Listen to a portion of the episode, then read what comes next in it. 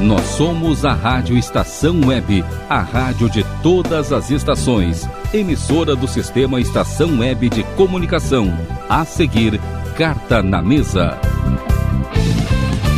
Rádio Estação Web.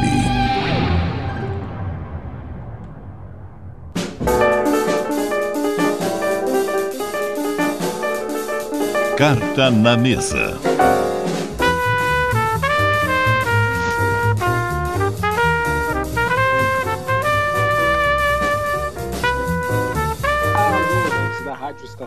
Web. Começa agora mais uma edição do Carta na Mesa, nesta terça-feira, 22 de setembro de 2020, 9 horas e 3 minutos da noite aqui em Porto Alegre. Programa que começou em 2020 a ser colocado de maneira virtual no primeiro dia de outono e agora estamos no primeiro dia de primavera, já passamos por duas estações desse conturbado ano de 2020, mas sempre com aquele afeto, aquele carinho dos colegas e dos nossos ouvintes para trazer aí discussões sobre a coisa mais importante das coisas não importantes da vida, que é o futebol. Igor Natucci, boa noite, meu amigo. Boa noite, Vicente. Boa noite, colegas de bancada, ouvintes da Rádio Estação Web. Nosso querido Rogério Barbosa sempre atuando, né? O nosso craque, a técnica, sempre sempre jogando um futebol de altíssima qualidade conosco. É, chegou a primavera, né? E a gente espera que a primavera traga para nós um sentimento mais bacana também, né? Porque especialmente essa reta final do inverno, aqui em Porto Alegre estava muito pesado, clima muito ruim, muita chuva, e ainda se somando a isso, evidentemente, a nossa tragédia coletiva, que infelizmente ainda não foi embora, então somava tudo isso, os últimos dias de inverno foram muito pesados, muito difíceis para todos nós. E agora esperamos agora a primavera nos traga uh, luz solar, nos traga energia, nos traga renovação de energias e que a gente possa aos poucos ver o lado, o lado além, né? Ver além do horizonte coberto de chuva que está sobre nós e poder enxergar um pouquinho um horizonte um pouco mais aberto, um futuro um pouco mais alvissareiro. É com esses votos que eu abro o programa de hoje. Hudson Nogueira, boa noite, meu amigo. Boa noite, Vicente, queridos amigos do Carta, nossos prezados ouvintes. Eu confesso que, que não esperava ser chamado agora porque eu ainda estou tentando assimilar ao Vissarei. Olha, por Natush, genial como sempre, né? Aliás, é, quero fazer uma pequena nota de rodapé já nessa, nessa primeira fala, que comentávamos um pouco antes de entrar no ar. É, quem gosta do ritmo heavy metal, e mesmo quem não tem muita é, predileção pelo ritmo, que leia o texto de Igor Natucci falando sobre o aniversário do álbum maravilhoso do Black Sabbath, Paranoid. Simplesmente é. isso. E, gente, eu quero, feita fechada a nota de rodapé, quero começar o programa saudando a todos, especialmente ao mestre Rogério Barbosa, por nos conceder esse espaço e essa parceria com a Rádio Estação Web, em homenagem ao dia de ontem, né, que foi, é o dia do radialista. E na verdade todo dia é o dia do radialista, porque o rádio ele não para nunca. O rádio nunca parou. A informação pode parar, mas o rádio não. Esse veículo de comunicação quase centenário aqui no Brasil. E para quem disse que o rádio estaria com os dias contados, um ledo engano, amigos, porque o rádio está cada vez mais vivo, cada dia mais vivo e cada vez mais adaptado aos nossos tempos. É a nossa rádio estação web a prova cabal disso. Lourenço Fonseca, boa noite. Boa noite, amigos. Boa noite, nossos ouvintes. Pois é, começando a primavera, seis meses depois do, do, carta, do primeiro carta na mesa nesse reencontro. E eu penso que seis meses atrás, se nós fôssemos projetar como é que estaríamos na primavera, a gente teria uma dúvida. Será que o futebol já teria voltado ou a gente ainda estaria sofrendo com com a pandemia? E a resposta é os dois, né? O futebol voltou no meio da, da pandemia e amanhã nós temos um Grenal que é aqui no, aqui no Rio Grande do Sul temos um Grenal né, que é mais decisivo que o primeiro, que é uh, mais importante que o primeiro, talvez, mas que não tem, pelo menos para mim, metade do. Não sei se a palavra é importância, mas não tem metade do sentido que o primeiro Grenal tinha há seis meses atrás, quando tudo era mais fácil. Eu acho que tudo perde muito do sentido sem público nos estádios e por mais que a gente assista aos jogos, enfim, torça para os nossos times, uh, até a graça de comemorar um gol para mim, assim, ela tá cortada, não vou dizer nem pela metade, é um quarto, uma, uma coisa assim sempre sai frio, assim, o grito de gol, uma coisa complicada. Isso que tá difícil do Grêmio fazer gol, cara. Então eu teria que vibrar muito com cada gol que o Grêmio faz, mas tá bem difícil. Marcos Bernaula, boa noite. Buenas noches, boa noite para vocês, Rogério, tudo o palco aí eh, de carta na mesa, nossos ouvintes eh, lá no Brasil, aqui desse lado do Rio Uruguai também. E, bom, é sempre um prazer compartilhar este, este espaço com vocês. E sim, é, o futebol é, tem esse, essa, essa, essa questão aí estranha, né? Porque, como o Vicente fala sempre, é do, o mais importante das coisas menos importantes, mas agora a gente já está assistindo e vibrando com a Copa Libertadores mais estranha de todas. Não sei se mais estranha daquela que foi teve uma final em Madrid, se é que, que conta, mas é, vamos ter Grenal.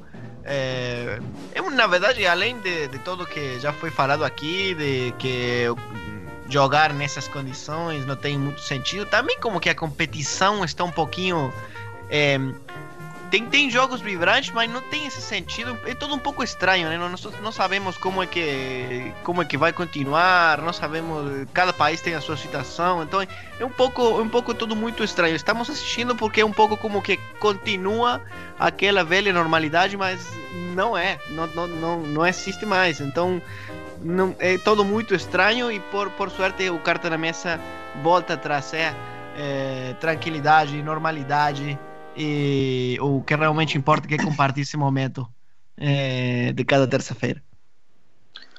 Marcos Almeida Pfeiffer, boa noite.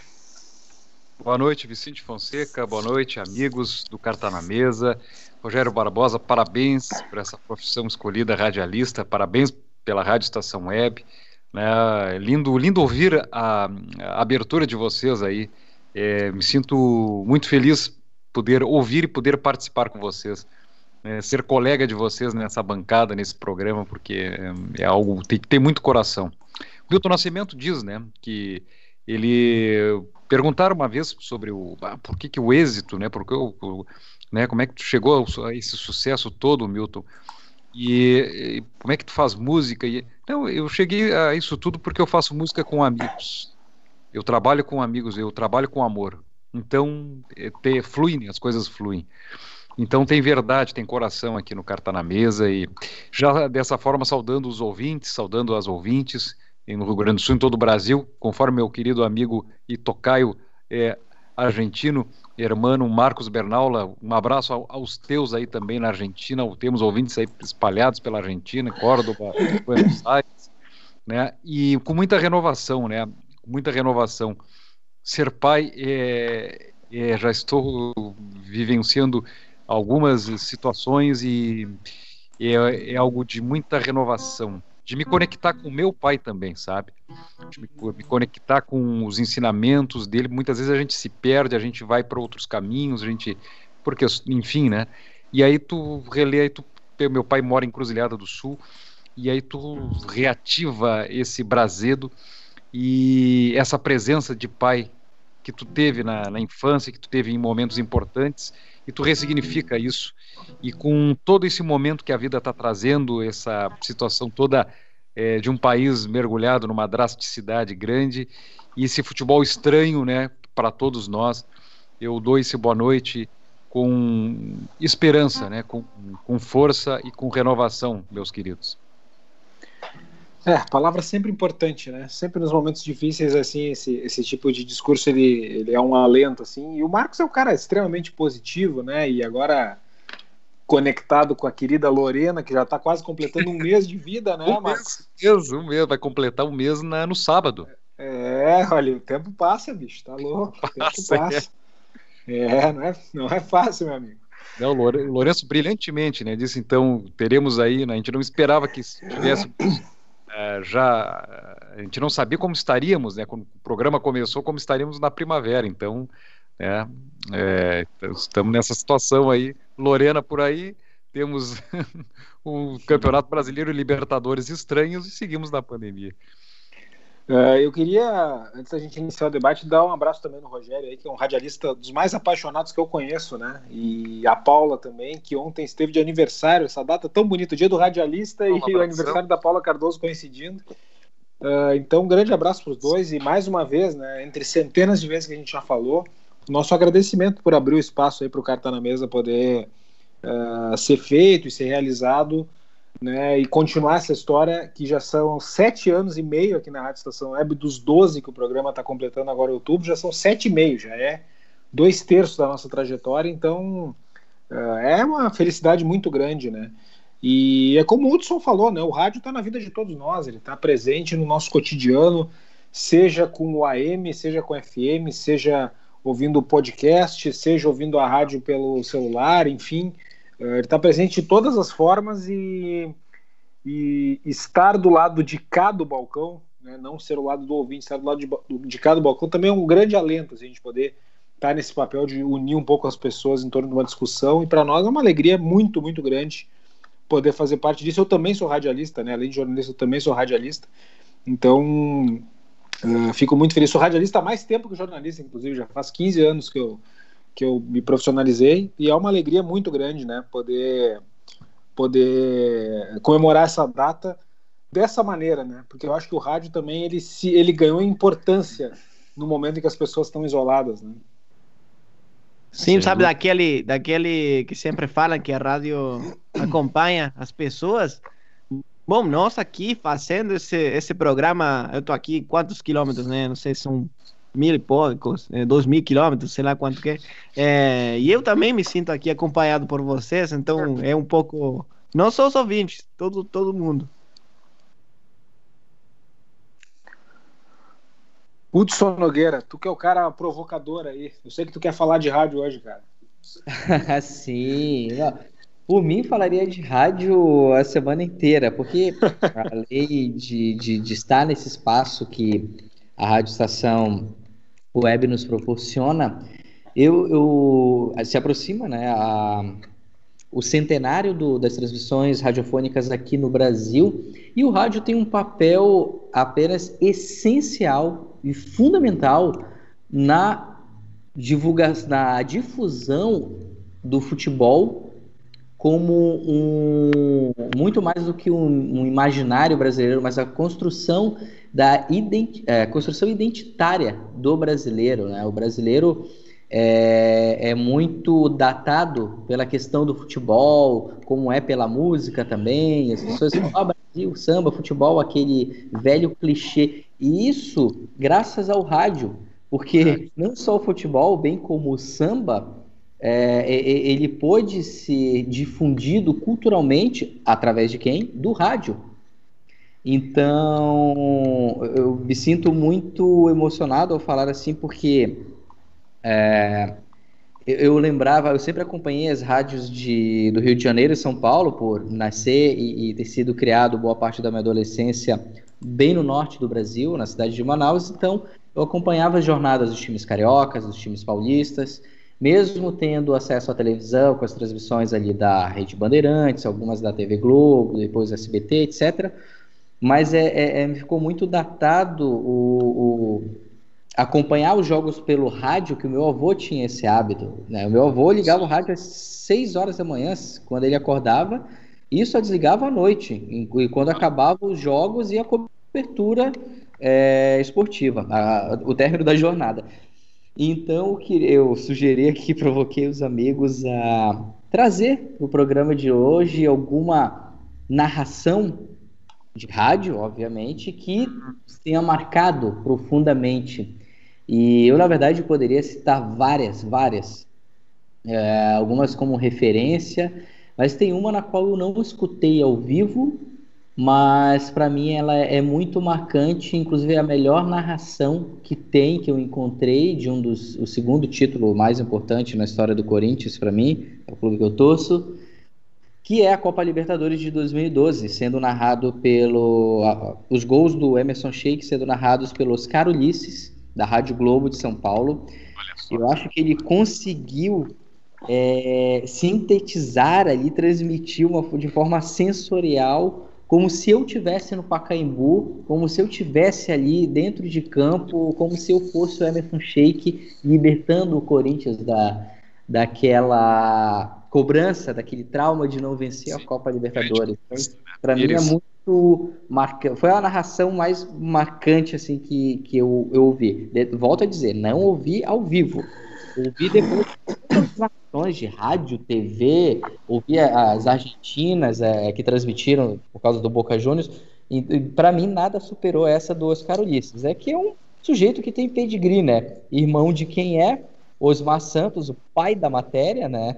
Que narrou o título, o gol do título mais importante da história do Corinthians, que foi o Campeonato Paulista de 77. Então, acho que para mim fecha todas é, é, para começar mas também faço alusão a dois narradores que me marcaram muito a minha infância na, como ouvinte de rádio.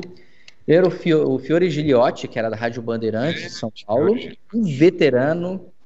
Abrem-se as cortinas do espetáculo Torcida Brasileira. Isso é maravilhoso, isso é maravilhoso. Essa, essa chamada era espetacular.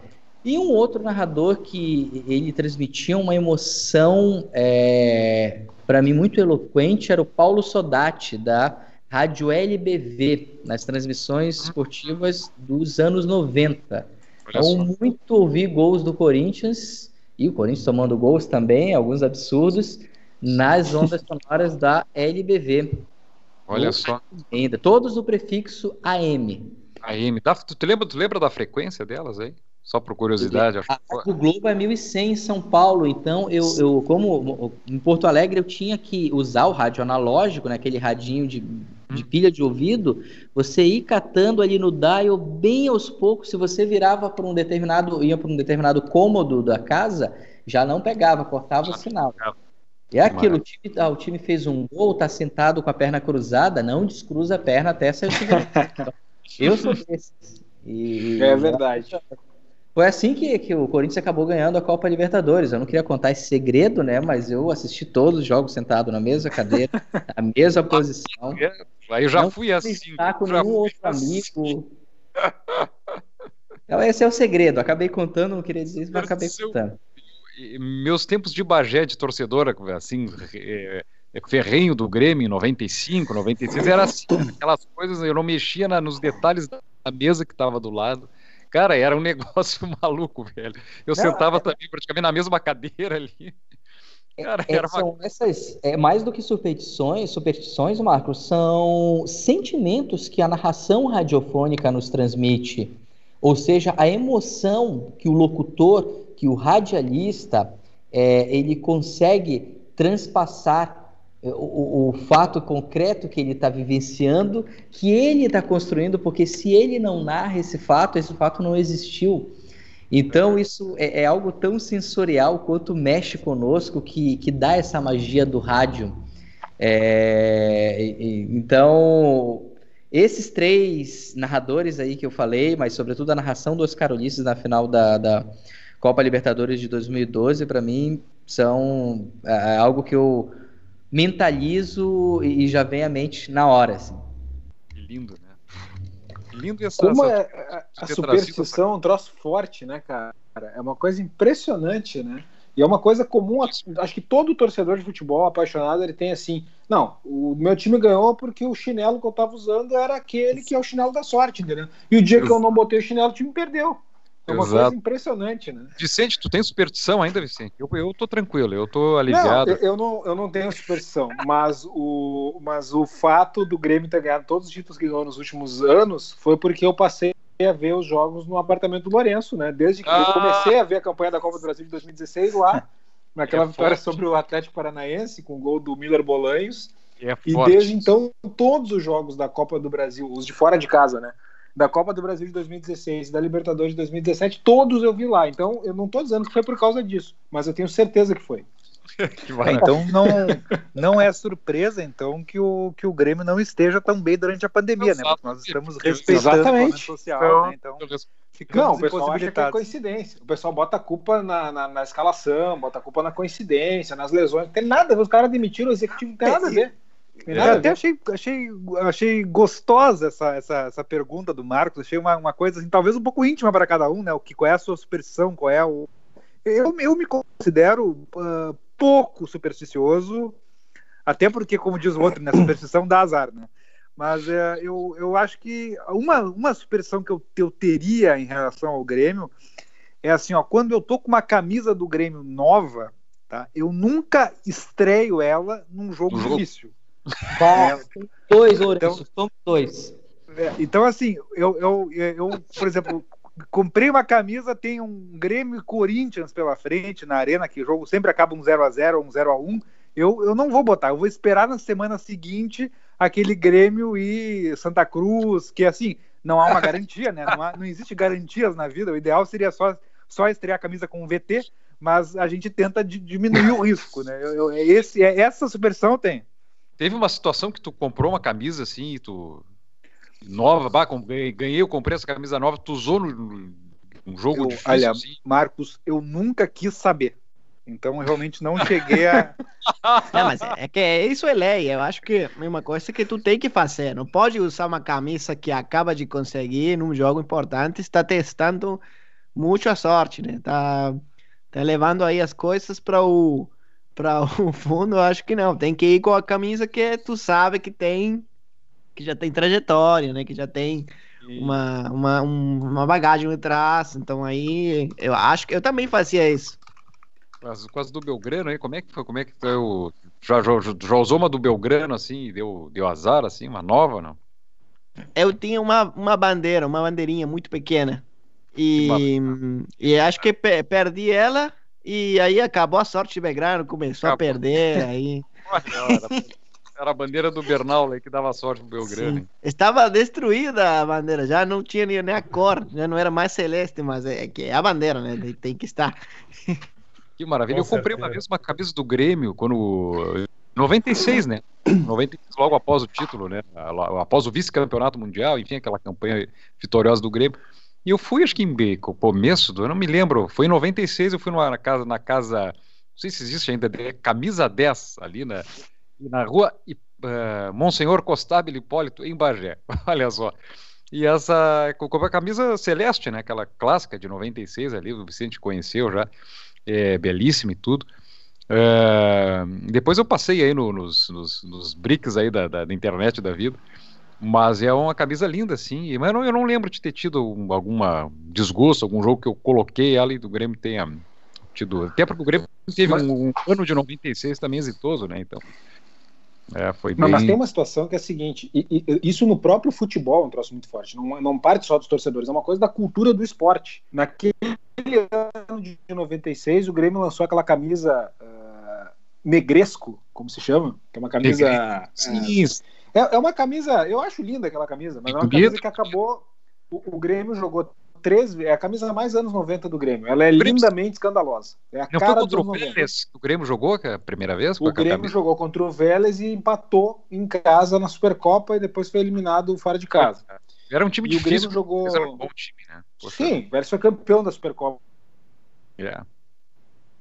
Mas o, o Grêmio jogou ainda duas partidas no brasileiro e perdeu as duas. Então a camisa entrou para a história como uma camisa azarada. E até Exato. hoje as pessoas lembram disso. Nossa, essa camisa é pé frio, não sei o quê. E o, o Internacional estreou um uniforme todo vermelho num Grenal em 1977. Ah, No- sim.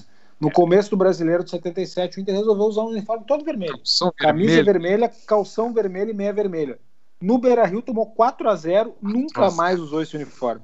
Aquele timaço, É. numa época em que os ouvintes mais novos, aí o Inter era um timaço, né? Então, É, ele E mais recente- transição. É, Ele recente É. tinha perdido o galchão É, Grêmio, é. estava em transição, mas assim, Ah, mesmo exato. assim, foi um resultado muito atípico, né? tô E tipo, aí se colocou a culpa no, no- no uniforme. E nunca mais o Inter usou. É, e o Inter, mais recentemente, né, no, no período ali das grandes conquistas da, da década passada, o Inter, em certo momento, começou a criar uma, uma, uma superstição de jogar sempre com uniforme reserva, uniforme branco. Ah, né? verdade. Porque eu acho que eu acho que começou isso. Não sei se foi quando começou, mas acho que foi. Acho que foi no mundial, né, em 2006. Sim, foi. O Inter jogou contra o Barcelona. E eu lembro alguns jogos que o Inter precisava. Eu posso estar enganado, tá? Mas teve algum jogo na, na, na Copa do Brasil de 2008 que o Inter perdeu o primeiro jogo para na 2 a 0 e se eu não me engano, foi um jogo que o Inter fez uma mobilização para tentar reverter. O Paraná tinha o Juliano surgindo. E o Inter foi de uniforme branco, sem necessidade, eh, apenas para título de conversão. E deu certo. O Inter ganhou de 5 a 1 e acabou passando. Eu lembro é, disso, eu é, lembro de o Inter ter usado mais, mais uma, eu acho que mais de uma vez até, Lourenço, se foi essa. Não, o Inter fez vez, na final, na final contra o Corinthians, o Inter fez isso em 2009 e acabou perdendo, né? o Corinthians teve que jogar com uniforme reserva para o Inter jogar de branco. Uh, mas assim, uh, no... mais linda do, do Corinthians. Não, não, sim, claro, mas o normal seria o Inter jogar de vermelho e o Corinthians de branco. É, é. Só que no Mundial de 2010 o Inter resolveu botar a camisa vermelha. Uhum. Aconteceu, né? Então como é que tu vai ah. dizer que tá errado também, né, cara? A própria... Claro que não tem nada a ver, né? Mas. A própria Vicente? camisa da, da seleção brasileira, né? Que era historicamente branca, e, e já essa camisa tem Sim. toda essa uma, toda uma questão aí. É. Ah, para nós é igual com a camisa azul numa final com a Alemanha, né? Tem muita gente que. Porque a gente ganhou uma final com a Alemanha, mas usando a camisa celeste branca e a Alemanha de verde. E depois a gente perdeu duas finais porque utilizamos a camisa azul. Então aí, aí não pode utilizar essa camisa. Eu lembro. Exatamente. Eu o Brasil aposentou a camisa branca depois da Copa de 50 e só foi usar agora na Copa América num jogo só, na estreia contra a Bolívia. Depois nunca mais, né? É bonita aquela a camisa. que ficou, ficou amaldiçoada a camisa. Estreia de camisa também é, é, não só o torcedor, mas o time também é bem complicado. Eu confesso a vocês que na, nas quartas de finais, o primeiro jogo da, das quartas de finais da Copa Libertadores de 96, foi o. Quando eu olho a entrada do Corinthians em campo com a, a, o novo modelo de camisa ali, desenhado pela Penalty, eu pensei, não, hoje não, por que não estrearam, não estrear essa camisa no outro dia, e logo contra quem? É. todos vocês sabem, acho melhor não entrarmos nesse assunto, mas eu só queria lembrar o quanto isso influencia. Mas você sabe, Hudson, qual foi a estreia da camisa do Grêmio com patrocínio da Renner? O, pois é, tu me, tu me disseste Foi na dias, final da, da Copa do Brasil contra o Corinthians, derrota por 1 a 0 E é a camisa provavelmente mais vitoriosa da história do Grêmio, né? Sim, é. fato. E o, o Grêmio estreou perdendo pro Corinthians. É, eu tava refletindo agora, tem bom, tanta coisa pra gente refletir, né? Eu vou trazer um, vou trazer dos dois, vou trazer uma do Grêmio e do Internacional. É uma reflexão é, simples assim do desse, o Grêmio hoje está numa crise técnica, enfim, mas o, o, que, o, o, que conseguiu jogar esse time do Renato, até pela base que o Roger deixou e depois pelos, pelos a base que o Grêmio formou muito forte, o valor que o presidente Romildo, da direção, deu para a categoria de base, os jogadores que foram revelados de muita qualidade.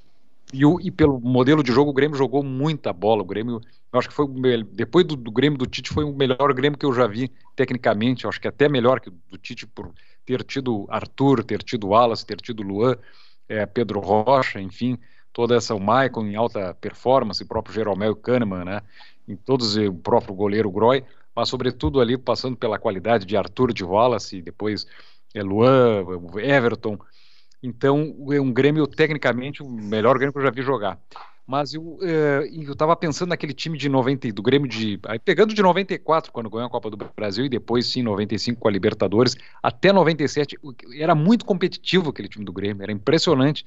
Uh, o Grêmio no, 95, até a gente já falou aqui, mas uma equipe que decide o. Bom, o Campeonato Gaúcho, decide, ganha o Campeonato Gaúcho, decide a Copa do Brasil, né, finalista. Ganha o Campeonato Gaúcho com os reservas, Marcos. Com, os reservas, reservas.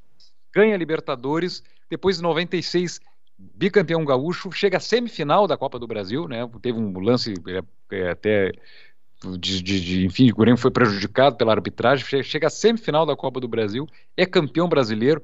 Então, e, e, e, e, uma época também que as competições eram muito, eram o alto nível de competitividade dos adversários era muito forte. O Palmeiras tinha Flamengo, São Paulo, Corinthians, então não eram competições assim que o era um, era, o Grêmio era muito competitivo para chegar e, e, decidir todas as competições. Era muito, me chamou a atenção, eu fiquei pensando nesse detalhe aí, como era competitivo esse time que o Luiz Felipe montou ali de 95 a 96, depois 97 o Grêmio volta, é campeão da Copa do Brasil com, com o Evaristo Macedo, chega bem na Libertadores, foi eliminado pelo Cruzeiro nas quartas, o Grêmio estava sempre ali né, nas competições, é interessante esse, esse dado. É, na verdade, só um, um, um, pequeníssimo ajuste, eu concordo com tudo, obviamente, né? Uh, mas o, o, Grêmio que ganhou a final do Gauchão 95, apesar da fama de ser um time reserva, era um time misto, uh, bem misto. Tinham cinco, seis jogadores titulares no time, né? Mistão, era um mistão, né? Sim, é. sim. Uh, tinha, jogou a final, se não me engano, foi o Paulo Vicente, eu estou com a escalação aqui. Carlos Miguel, ah, né? Não, então, então você tá melhor que eu. Tá melhor estou com a escalação aqui. Lá vem, lá vem. Silvio. o, go, o, goleiro era Silvio, que assim, ó, eu, na, eu na verdade tinha oito anos nessa época. Para mim, o Silvio foi injustiçado de não ter ido para a Copa de 98, tá? O Silvio fez. Sempre que ele entrava, ele era, na, na, minha opinião, um Peter Schmeichel andino, tá? Mas essa injustiça, Lourenço, ela, essa injustiça ainda pode ser corrigida, né? Porque eu tenho certeza que o Silvio ainda está jogando em algum clube do interior de Santa Catarina. Provavelmente ah, ainda pode ser convocado para a seleção brasileira, não tem nenhuma dúvida. Pelo menos, pelo menos para grupo, né? Vamos ver. O Silvio, Silvio... que tinha o, o, o Silvio tinha o maravilhoso apelido de Silvio Pay-Per-View, porque ele não ficava nunca nem no banco, era Derlei e Murilo os goleiros, não, e o Silvio a, ficava a, em casa. Então o apelido dele era Silvio Pay-Per-View, que é o apelido mais maravilhoso que eu já vi. Antes do Lourenço continuar, só quero colocar a minha seguinte opinião. Eu acho que o Silvio para agregar caráter à seleção brasileira, ele deveria ser o terceiro goleiro permanente da seleção brasileira. Claro. Nunca deveria ser convocado um terceiro goleiro que não fosse o Silvio, justamente para que ele agregasse moral e dignidade ao futebol brasileiro, à seleção brasileira. Mas o problema, Igor, é que, é que os, os, a seleção eles entregam a chave da seleção para o técnico dele bota alguém de confiança, em vez de alguém da comissão permanente, como terceiro goleiro, cuja função, a gente sabe, é fazer as filmagens do, da, é da, da delegação. Exato. Silvio, Silvio, uh, lateral. Bom, então tá, temos um reserva aqui. Marco Antônio, também reserva lateral. Aí a zaga tinha Rivarola, uh, titular, né? Luciano e Roger. Então temos é. dois titulares. É. Meio de campo, Dinho, Gelson, Wagner Mancini e Carlos Miguel. Então temos dois titulares. Então temos quatro titulares. Né? Ataque Paulo Nunes e Nildo. Aí já são cinco titulares, então, de 11. Entraram ainda Alexandre, Alexandre Gaúcho, Alexandre Xoxó e Arce. Uhum. É, deram não. E o, era, era melhor que o Inter. É, era melhor. O Inter era melhor que o Inter. E Paulo o Nunes. Inter vai, tinha... Vai. Vou, vou, rapidamente, só para não. Vou rapidamente, que o Inter tinha Goicocheia, uh, aqui diz Marcão, Argel, Jonilson e César Prates. Aí não sei se a ordem está correta, né? César Prates, lateral direito uh, Marcão e Célio Silva na zaga. É, não, Marcão não tem Célio Silva, é Marcão. Argel. Argel, desculpa. Marcão é Argel e na e esquerda o Jonilson. Tá. Aí o meio de campo tem Márcio, que eu acho que é o Márcio Bittencourt, técnico do Corinthians, pode ser, né? Uhum, acho que sim, acho que sim. Pode é, ser o Márcio Mar... Tigrão também, tem que dar uma confirmada. Eu pois acho que era o é. Márcio Bittencourt, vamos ver se não Eu creio que era Marcelo. Marcelo, Marcelo era bom jogador, né? Marcelo Rosa, né? É. é. Nando. Era o, era, o, era o Márcio do Corinthians mesmo. Henri Márcio Bittencourt. O Henri Márcio Bittencourt. Uh, então, Márcio, Marcelo, Rosa, Nando. O ataque daí tinha Mazinho Loyola, uh, Leandro, Leandro, né? Depois conhecido como Leandro. Como é que foi mesmo o nome dele? Machado. Depois Leandro, Leandro Machado. Leandro Machado. Um bom jogador, e, bom jogador. E Zé Alcino. O técnico Abel Braga entraram ainda Wagner e Caico. Caico. O, o Nando era o atacante, aquele que ficou na meia, no meio campo, não? Eu não me lembro do Nando.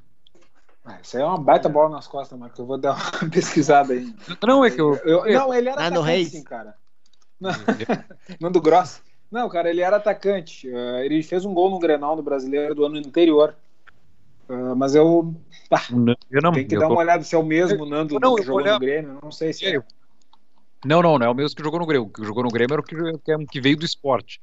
E esse Nando teve, o Inter teve um Nando que jogou no Bangu, que foi, eu não, eu não me lembro. Enfim, agora, mas eu vou pesquisar, já que eu botei a bola nas costas, eu vou tirar a bola das costas de você. ah, vou... vai, vai, vai limpar a jogada, né? O... Vou limpar a jogada, que eu entreguei. É...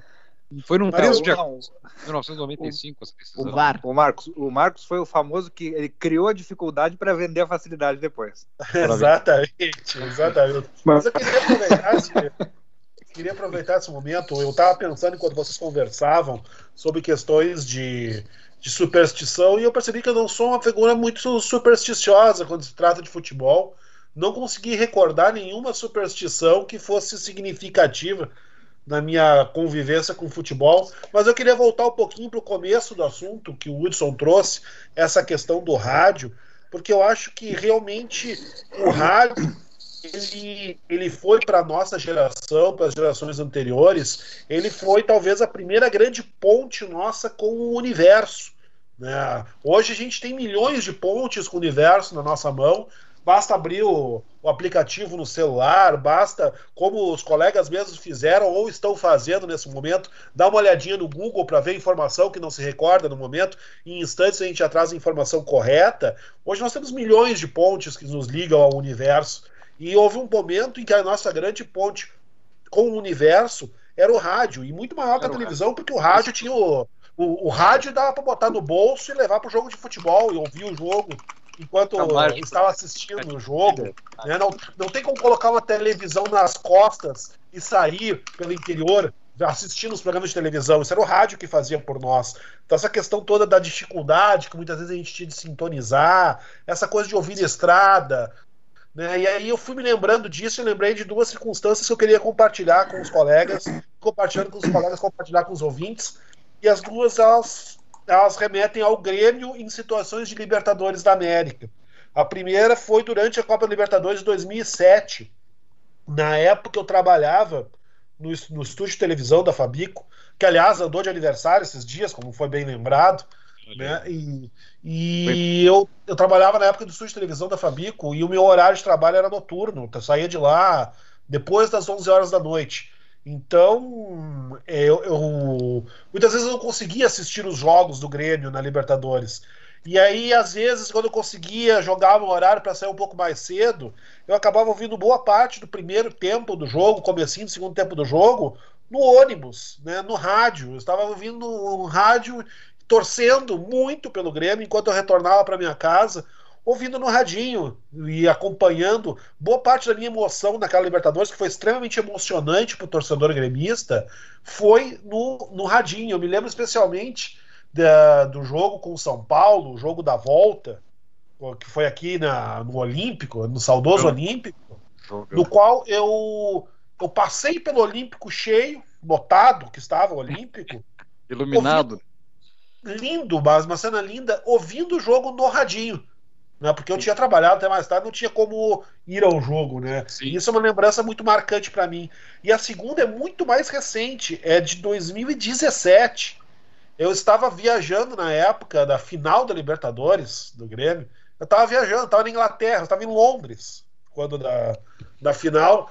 E na, no dia da decisão do segundo jogo contra o Lanús, eu voltei correndo para o hotel, para o hostel onde eu estava, para tentar assistir o jogo por um aplicativo de celular. E a internet, a conexão de internet do, do, do hostel, ela não era boa o suficiente.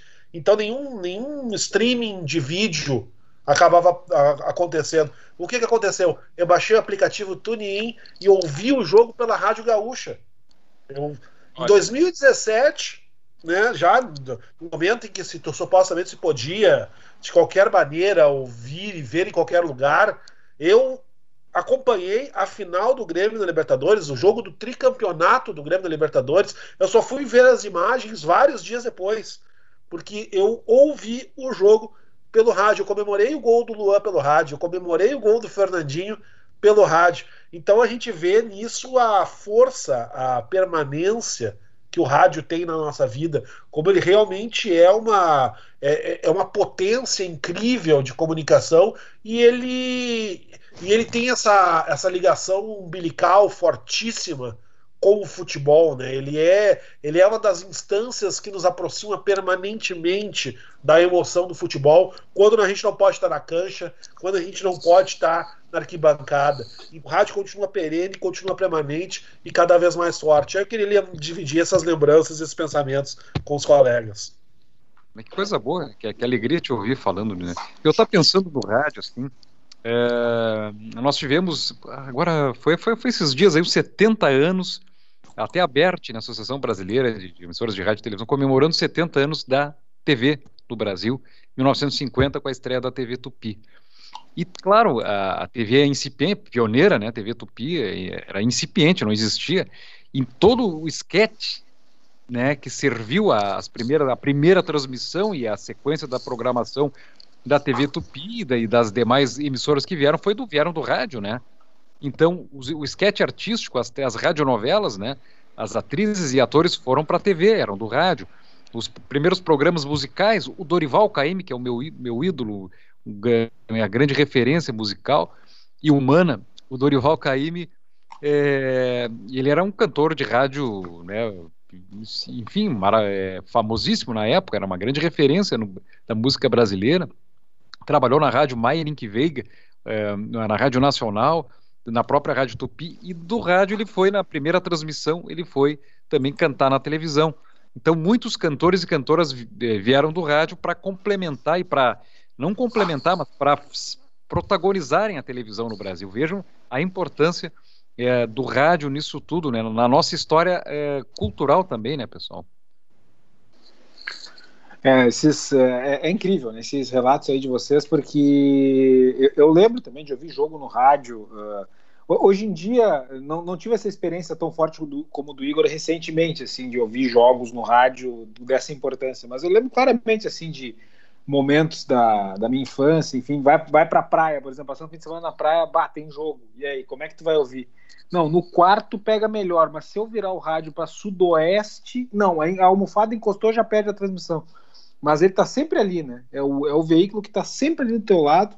E é uma relação realmente muito bonita que a gente tem né, com o rádio. Acho que não, não só nós que, de certa forma, vivemos disso, mas acho que todas as pessoas aí que, que, que têm esse aparelho em casa também e 99,9% dos domicílios brasileiros têm um, pelo menos um aparelho de rádio em casa. É. Uh, o Marcos Bernal queria trazer uma. Tu, tu, tu tinha uma narração para mostrar para nós, né, Marcos? A tua narração aí, mais. Uh, tu queria fazer uma homenagem também? Como é que é? Sim, é, bom, primeiro estava ouvindo vocês aí, também concordo, especialmente que o Igor estava contando, porque aqui tem, não sei agora, mas tinha uma costume de assistir com o rádio é, para o estádio. E eu fazia isso muito. Eu tinha meu, meu rádio, que era um rádio amarelo, que é a, a pila, né? Com bateria, sim, e eu, eu pegava o rádio e, e como a rádio tem, não tem delay, assim, tem. É, eu pegava direto, que eu, eu estava assistindo o jogo assim na bancada e o cara narrando em cima. E, e, não era o único, né? Tem muitas pessoas que faziam isso, então era, tu era o cara que tinha informação. Tu era o cara que sabia os acréscimos, tu era o cara que sabia quem tinha feito gol. Então aí passava para as outras pessoas daqui bancada Exato, essa informação, o, outros jogos acontecendo em outros estádios, tu sabia essa informação. Tudo isso agora é, é acho que é muito diferente. Só é, enquanto a, a rede da, da internet não cair, ou o celular não ter mais bateria, ou não tem mais internet, é, não tem mais eletricidade, aí tem que botar na rádio, né? Que é o único que vai continuar funcionando, sim, sim. É, além de tudo isso. Impressionante. É, Versatilidade. E... É, o rádio, rádio a pilha ainda é versátil, quando tiver o dial ainda, acho que ainda vai manter o dial, porque é, é de uma versatilidade. É, vai, exatamente como o Marcos trouxe aí, qualquer problema aí, caiu a, a luz, caiu a energia elétrica, caiu a internet, tu tem o rádio ali, isso é maravilhoso. E meu, meu, meu tio, meus pais, eles também, na, na, na, sua infância, eles tentavam, né, eh, pegar uma onda de, não, só de outras províncias, mas também tu podia, às vezes, pegar onda de outro país e conseguir ouvir alguma estação de, de Brasil, por exemplo. E isso é muito louco, andando na rua também pode ouvir alguma estação de outro lado que rebota em alguma montanha e consigo ouvir. E fiquei pensando aí do, do relato, eu tenho aqui um cara que eu gosto muito da como relata aqui em Córdoba, temos outro estilo, mas, mas me pareceu mais, mais importante lembrar aqui de um, de um narrador esportivo que faleceu o mês passado, é, tinha só 63 anos, ele, ele teve um AVC, e que é uma, uma eminência, assim, ele, ele nasceu, o nome dele é Osvaldo Web, Osvaldo Web. A, a, gente chama de turco, né, o apelido dele. E ele nasceu no, aqui no sul da, da província, em Rio Quarto, no sul da província de Córdoba, mas ele chegou é, é, a narrar para todo o país, né? Ele cara é, narrou na Rádio Continental, em, é, na Oral Deportiva, a Rádio Rivadavia, outras rádios do, do, de todo o país. E, e, na verdade, além de que cada um pode ter algum narrador que gosta mais do, do estilo, né? E que está mais familiarizado, ele, ele turco para nós sempre foi o é, aquele cara é, de trajetória, né? Aquele, aquele narrador que está sempre, aquele narrador que narrava o jogo marcante da rodada. E, bom, eu, eu queria lembrar ele com um relato, talvez, é, não seja o relato mais importante da vida dele, nem a vida minha, mas é o relato do, do Belgrano com River em 2011, só para lembrar desse, desse grande narrador esportivo que é lembrado em muitos, muitos clubes, porque além, acho que ele, ele era torcedor do São Lourenço mas aliás, ele, ele sempre foi muito respeitado, muito respeitoso também, então ele é querido por toda a comunidade do, do radialismo esportivo e do, do jornalismo esportivo. Então aí é, é por isso que escolhi esse relato aí do Turco Web. Vamos largar a narração, Rogério? Le queda Vázquez, pica Pereira, pica Pereira, se demora un cachito Vázquez, ahora la juega para Pereira y pica él. Ahí está Pereira para jugarle el balón a Vázquez. El balón Malaria se quiere meter Vázquez. La pelota rebotó, le quedó a Farré, le pegó ¡Gol!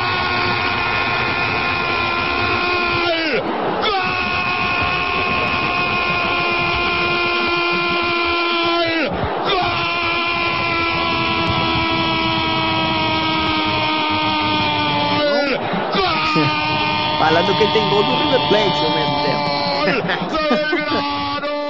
Porque a rádio informa. Tá, é, a rádio tá sempre informando também. Eu descobri é. aqui o Nando, rapaz. Então, para tirar a bola. Ah, nas... fala aí, Marcos. Mais Nando, informação, então. É o, é o, Nando que eu pensava, é o Nando que eu pensava. É o atacante, ele veio. O Fernando Pereira de Pinho Júnior, é nascido em 3 de julho de 66 no Rio de Janeiro. O jogo começou no Bangu, que eu tinha, eu me lembro dele do álbum de figurinhas da Copa União de 88, tinha o Nando no Bangu, que era centroavante, até ele apareceu como centroavante. 1984 a 88 no Bangu, 89 no Flamengo, 90 91 no Hamburgo, da Alemanha, 91 no Ameriquinho, do José Trajano, querido América, do Tim Maia também, 92 a 95 aí no Internacional, 96 no Criciúma. Daí a trajetória do Nando no futebol brasileiro e mundial o Marcos estava falando, Marcos Bernola estava falando sobre o, o, fato do narrador ser uh, uh, torcedor de São Lourenço, né? E eu estava vendo esses agora segunda-feira, ontem, uh, o, o, Mauro Betting participou de uma transmissão de rádio do jogo do Grêmio com o Palmeiras e a transmissão filmava a cabine, né?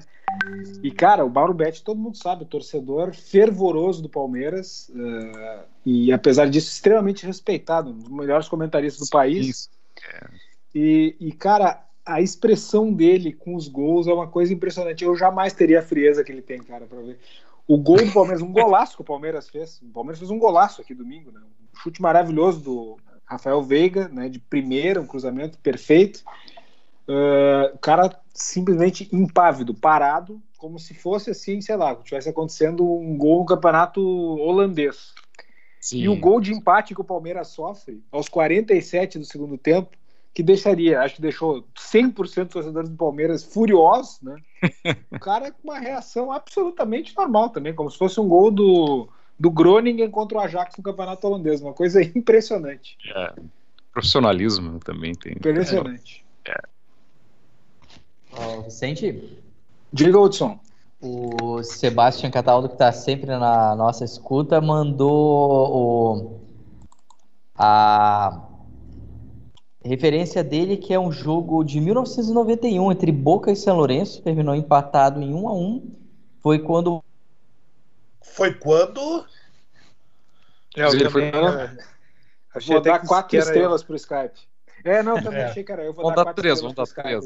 É, tá, tá, tá, complicado. Não, hoje tá para três estrelas os caras, né? vamos combinar. Eu acho. Não, e hoje, e hoje não tem chuva, ao contrário das últimas todas as semanas, né? Então realmente não tem muita explicação. Fica- É que ficamos o no peso- aguardo da. O peso do programa ele é muito grande, a conexão não dá conta. Eu acho que é isso. É, então, se, se estivéssemos em Londres e fosse participar do programa, certamente não seria possível com a conexão do hostel em que eu ouvia a final da Libertadores da América. Não ia dar certo. não ia ter jeito. Imagina a Então, sensação curiosidade aí, né? em terras, em terras longínquas aí, o- ouvindo teu Grêmio ser campeão da liber, tricampeão da Libertadores. Que sensação é essa, né? Sensação Foi, de foi. também poder a- abraçar os teus amigos e estando longe lá também, né? Então tem Não, foi, foi uma diferente. coisa bastante, bastante marcante pra mim, né? Porque foi aquilo que eu coloquei anteriormente, né? Foi, um, foi uma viagem no tempo, né? E, e, a, e a emoção é muito grande. Vocês não têm ideia de como eu comemorei o gol do Luan. Foi uma. Foi uma como- o, o, os- o, o fiscal do, do, do foi bater na porta do apartamento e perguntar o que estava acontecendo. Foi uma coisa extraordinária. Essa história vai longe, meus queridos. É. Ó. E, a, e a Libertadores, né, é uma competição que, que durante um certo tempo tinha muito jogo que só se ouvia no rádio, né? Então o Sim. rádio ele, ele ficou também ah, assim reservado para jogos muito importantes, né? Assim, a gente tem uma memória de ter que ser obrigado a ouvir o jogo no rádio, né? Um jogo que não tem como perder e que só passa no rádio.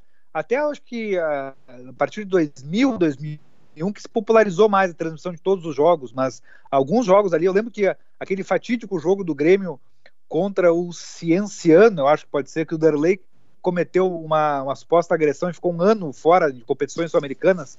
Foi com o Cienciano, eu acho, né, esse jogo. Foi com o 12 de outubro do Paraguai. Nossa, 12 de outubro.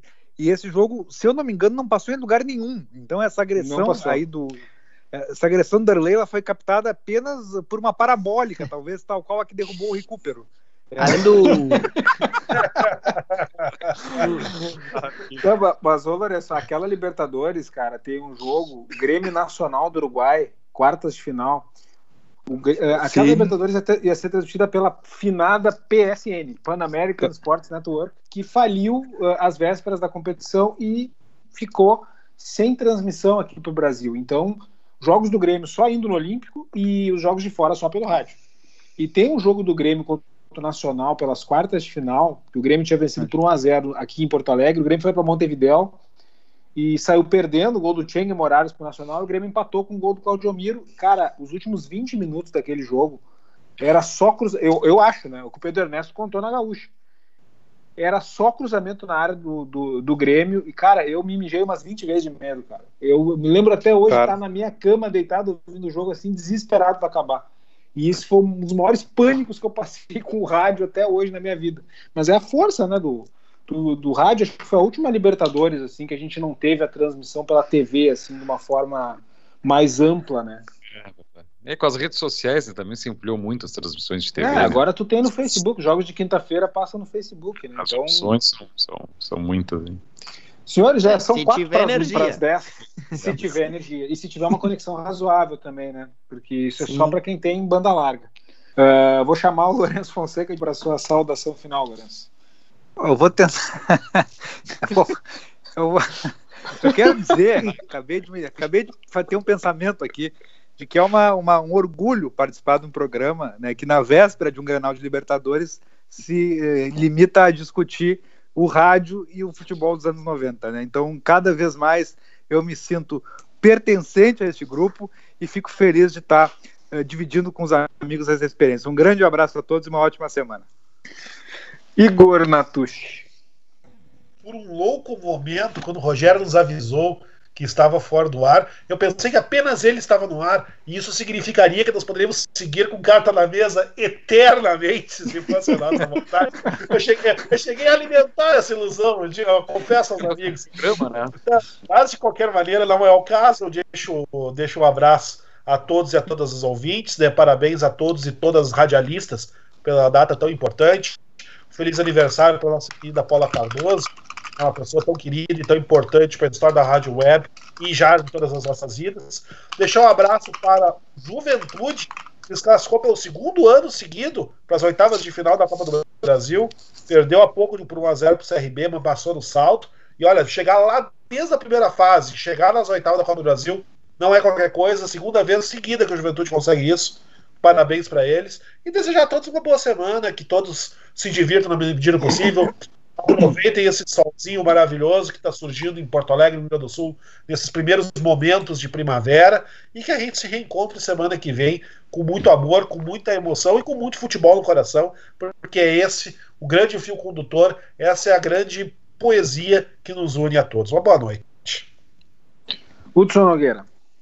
Também quero desejar meu boa noite especial novamente para o Rogério, pelo espaço que nos é oferecido aqui na, na estação Rádio Web, na Rádio Estação Web, principalmente para falarmos sobre rádio, como é bom isso. Né? Acho que nós deveríamos falar mais sobre rádio, inclusive.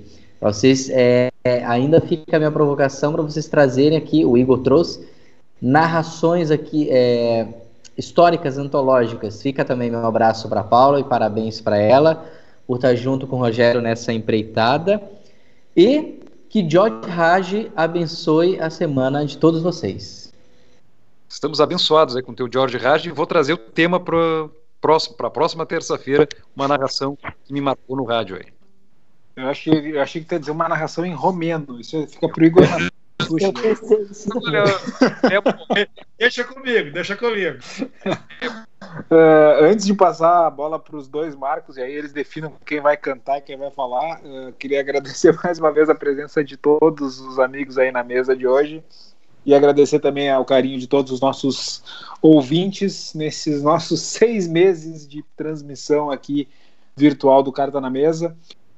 A gente vai voltar na semana que vem um abraço a todos e fiquem com essa. Fica essa, com esse número espetáculo musical aí, radiofônico, dos nossos dois Marcos. Um grande abraço a todos. Querido Fonseca, gratidão, gratidão, Rogério, todos os colegas aí. Como é bom cantar no rádio, é um sonho. Maestro Bernaula. É, agora não sei, o o Hudson pediu aí uma, uma música, eu tenho aqui na mão, se quiser, mas o que você tenha pensado. É... Então, o Hudson, eu vou te acompanhar então. Eu vou, eu vou tocar aqui um. É, um pequeno bossa nova, vou pedir essa licença aí. Mando um saludo para meus pais que estão ouvindo, também o Pablo Peralta, torcedor do River Plate, está ganhando 2-0. É, é o poderoso binacional peruano.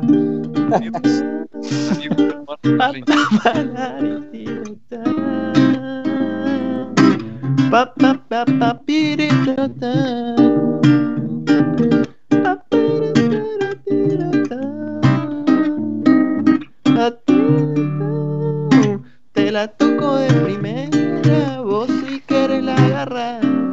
Cada jugada que sueño se hace realidad, o pareciera algo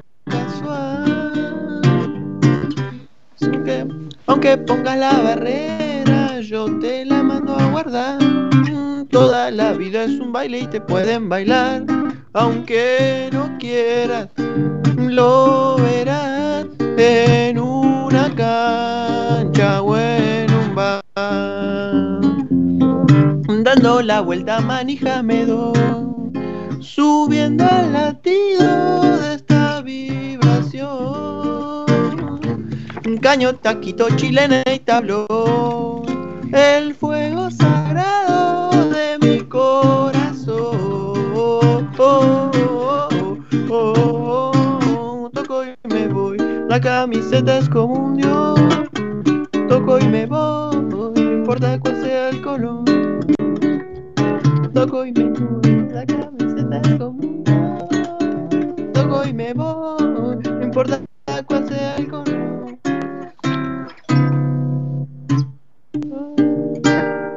Y si me pintan la cara, hoy no me voy a achicar. Mm, cuando yo muerda la pena, no voy a llorar. No se ha terminado el festival. En un picado cualquiera, mi alma se echa a rodar. Este es el juego que siento y no pienso parar. Yo pongo el cuerpo hasta el final en una cancha o en un bar. Mm, dando la vuelta manija me doy, subiendo al latido de esta vibración. Con el juego fueguito y toma para el gol del fuego sagrado de mi corazón. Toco y me voy, la camiseta es comunión. Toco y me voy, no importa cuál sea el color. Toco y me voy, la camiseta es comunión. Toco y me voy, no importa qual sea el color. Valeu, gente. Boa noite. Beleza. Rádio Estação Web. De manhã e de tarde, o pão sempre quentinho. Tudo é feito com carinho. Os melhores produtos, qualidade total, atendimento especial. Só no Mini Mercado Alves você encontra o maior e melhor pão, sempre fresquinho. Se quiser de um dia para o outro, reserve hoje para saborear amanhã. Mini Mercado Alves, Rua São Francisco 664, em Porto Alegre. Fone 51 3907 4008.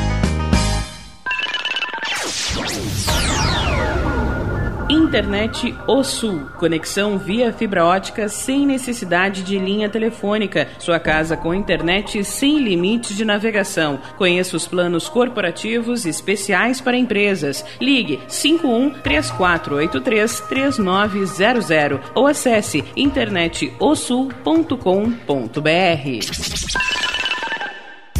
Chega de pagar aluguel, more no que é seu. JF Construções e Reformas oferece a oportunidade que você esperava para construir a sua casa própria. Toda a linha de casas pré-fabricadas e reformas em alvenaria. Conheça as opções para pequenas ou grandes construções e solicite orçamento sem compromisso. JF Construções e Reformas, o caminho certo para dar adeus ao aluguel. Rua Vereadora Olívia Emília Gueder Brum 670 em Palhoça, Santa Catarina. Fones 48 999 27 14 46 ou 991 12 5663.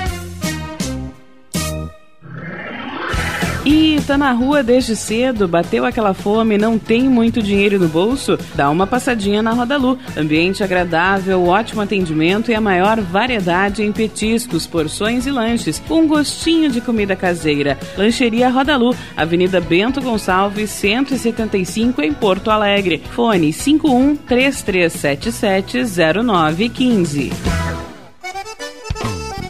O Clube Chimarrão de Estância Velha conta com a melhor estrutura de lazer e entretenimento para você e sua família. Venha conhecer o centro de treinamento com academia de musculação, taekwondo, zumba, judô kids, muay thai, krav maga, boxe e tai chi chuan, além de escolinhas de futebol de campo e futsal masculino e feminino. Avenida Brasil 2621 em Estância Velha. Fone 51 999 14 7063. Clube Chimarrão. Inovação e compromisso com você. Hits Imóveis, 20 anos de experiência no mercado imobiliário. Atendimento personalizado com os melhores corretores e as melhores condições de compra e venda de imóveis. Avenida José Aloísio Filho, 801, Loja 5, bairro Maitá. Fones 51999 17 7767 ou 99579 9777. Pensou em um novo lar na Zona Norte? Pensou Hits Imóveis. Primavera, verão, outono, inverno. O que você ouve? Estação Web.